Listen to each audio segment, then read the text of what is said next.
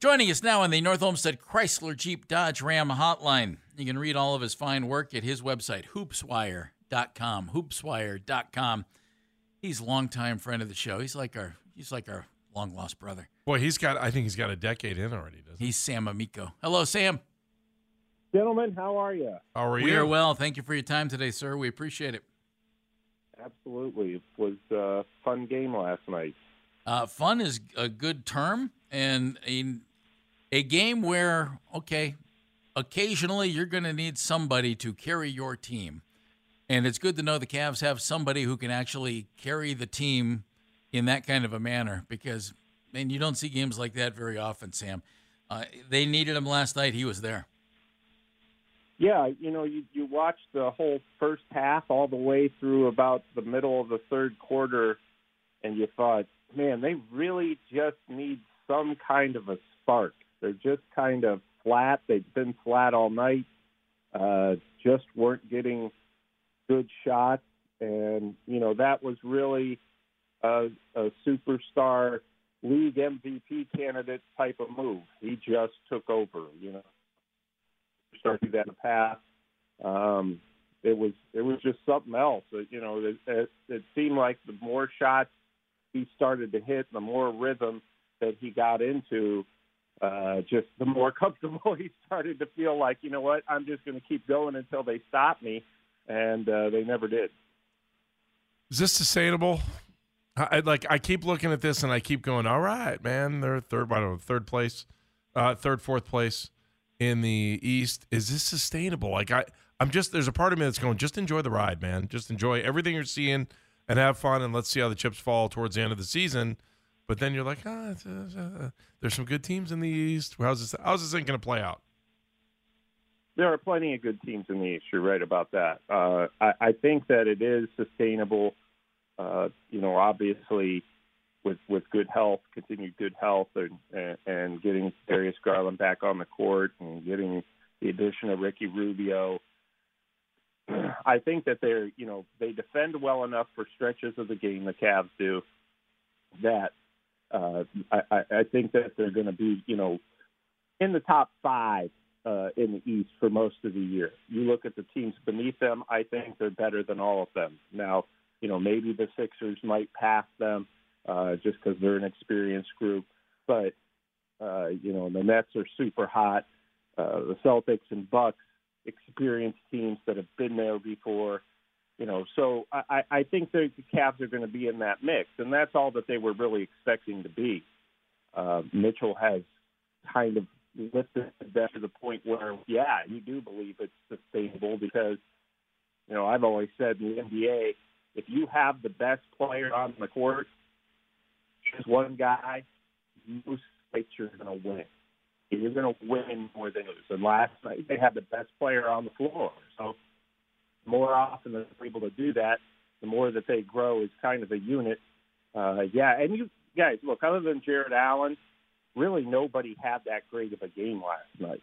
You know, it was more or less uh, Caris LeVert really struggled, and a couple of the other guys just couldn't get it going. So when when Mitchell, uh, it was something like you said, Jeff, that they pretty much needed. Sam Amico joining us, hoopswire.com. Are are you surprised, Sam, that other guys and I, I won't say have struggled, but it's real clear if Donovan Mitchell doesn't have a good game, or if Darius Garland doesn't have a good game, this team might have some issues. And, and I, I I'm a little perplexed by that. It, it just seems, and I know most most teams in the NBA are like that. Your star has to be you know, your star. I get that. I'm just, I, I kind of was expecting a little bit more out of a couple of guys, and maybe just situationally because of Donovan Mitchell being here and obviously taking, you know, a, a, big focal part of the offense, which is good, away from some of these other guys. I wonder if it's changed the way the entire team approaches things. You know, Caris LeVert has been looking for his spot. Uh, Evan Mobley, though progressing, isn't you know putting up the types of numbers and getting the number of shots you might have thought. And I and I'm looking way past, way down the road on this. But I, I wonder, does that at some point come back to bite them?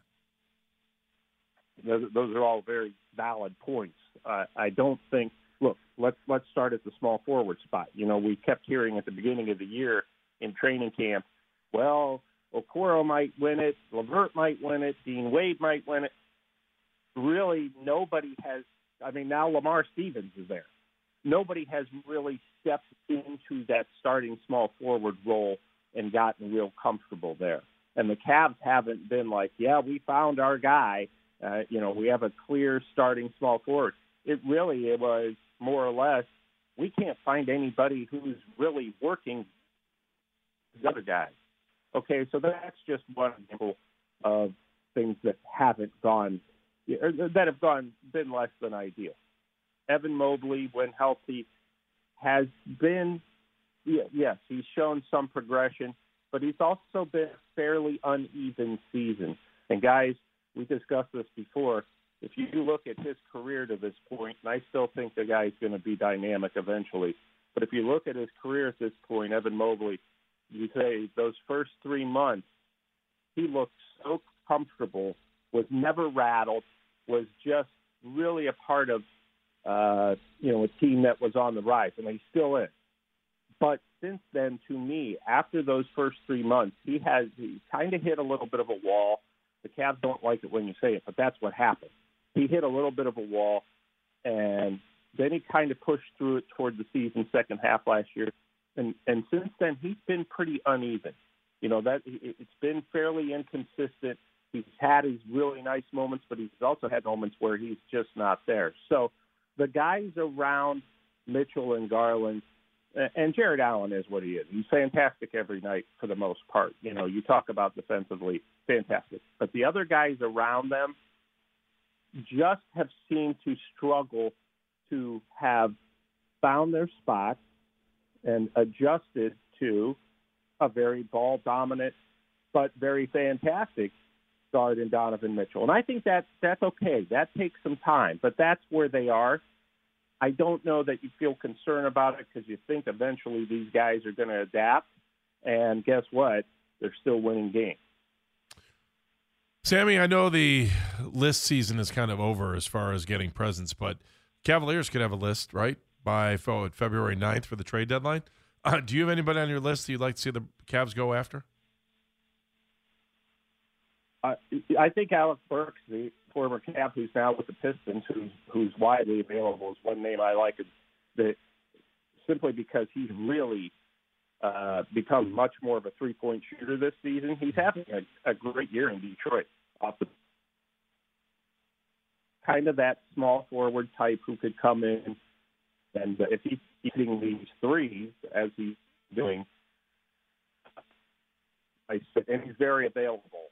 I, I think you know that's the guy who's going to, you know, make a splash for you, but he could be a fit uh, veteran player who makes shots, and they need some more outside shooting for sure. Uh, there are other players kind of along those lines that uh, I, I think that they could go out and get. But you know, look, if if they make a move, it's going to be, I would think.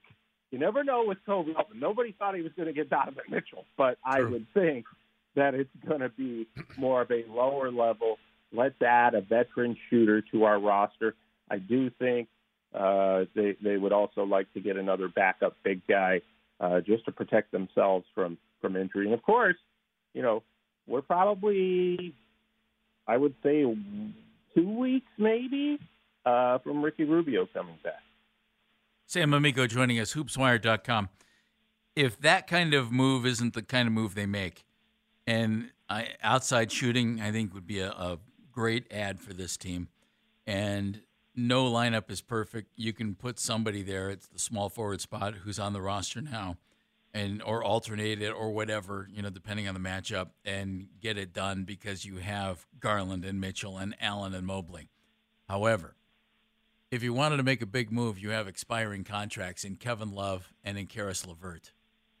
Any interest in something major Sam, and getting something like that? Because though that could bring a big piece back, it takes two key pieces away from the team.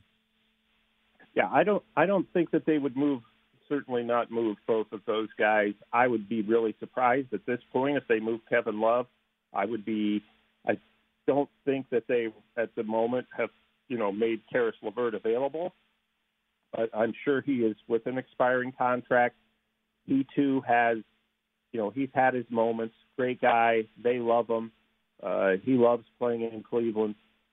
But you know, just because of, from a business standpoint, with his contract expiring, his season has not been uh, probably neither what he nor the Cavs have expected, you know, or hoped to this point. He's not been bad. He just hasn't proven to be a great fit. I could see him getting moved uh, in February for for potentially a guy who's who's a better fit, kind of more of a knockdown shooter.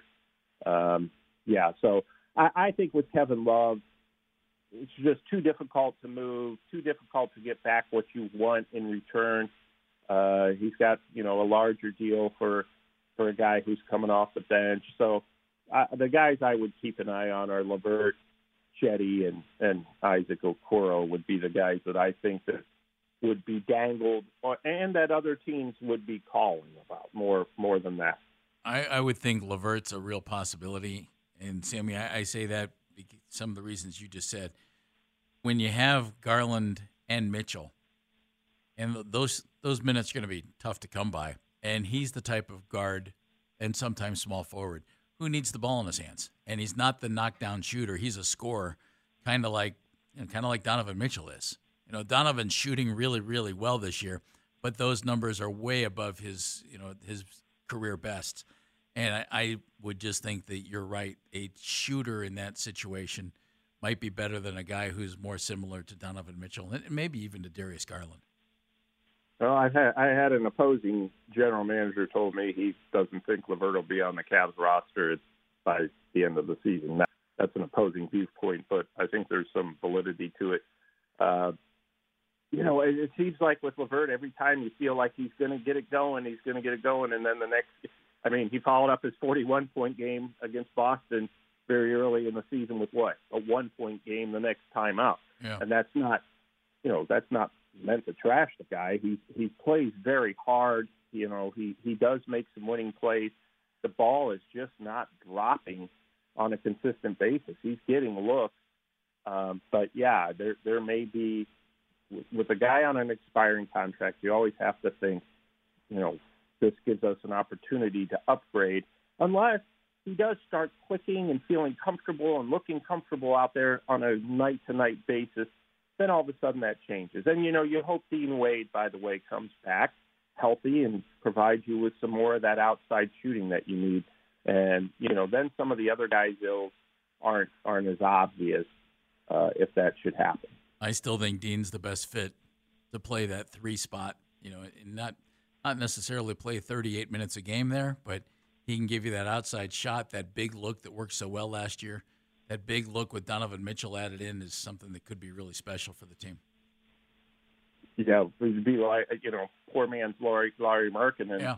uh, in that spot, and and that worked so well for them last year. That said, I I, I think that they are are pleased with, and I think that you have to like the job Lamar Stevens does, but he's not going to give you the outside shooting. You love his hustle, you love his fit, but just need kind of more of a rely. I mean, there's a reason Lamar Stevens and Isaac Okoro always open, you know, on the corner uh, uh, uh, from the three point line, and it's because teams, yeah, we'll we'll let those guys beat us from out there, and they need a guy there. I think eventually that other teams are going to say we can't let that guy get open in the corner.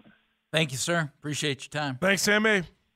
All right, guys. Thanks so much for having me, and I'm I'm glad. I, I think you're right, Andy. It has been about a decade. So yeah, you're on the team. Yeah, thanks. For better or worse. There it this is. is true, brother. On the North Olmsted Chrysler Jeep Dodge Ram hotline, Sam Amico from HoopsWire.com. Thank you, buddy.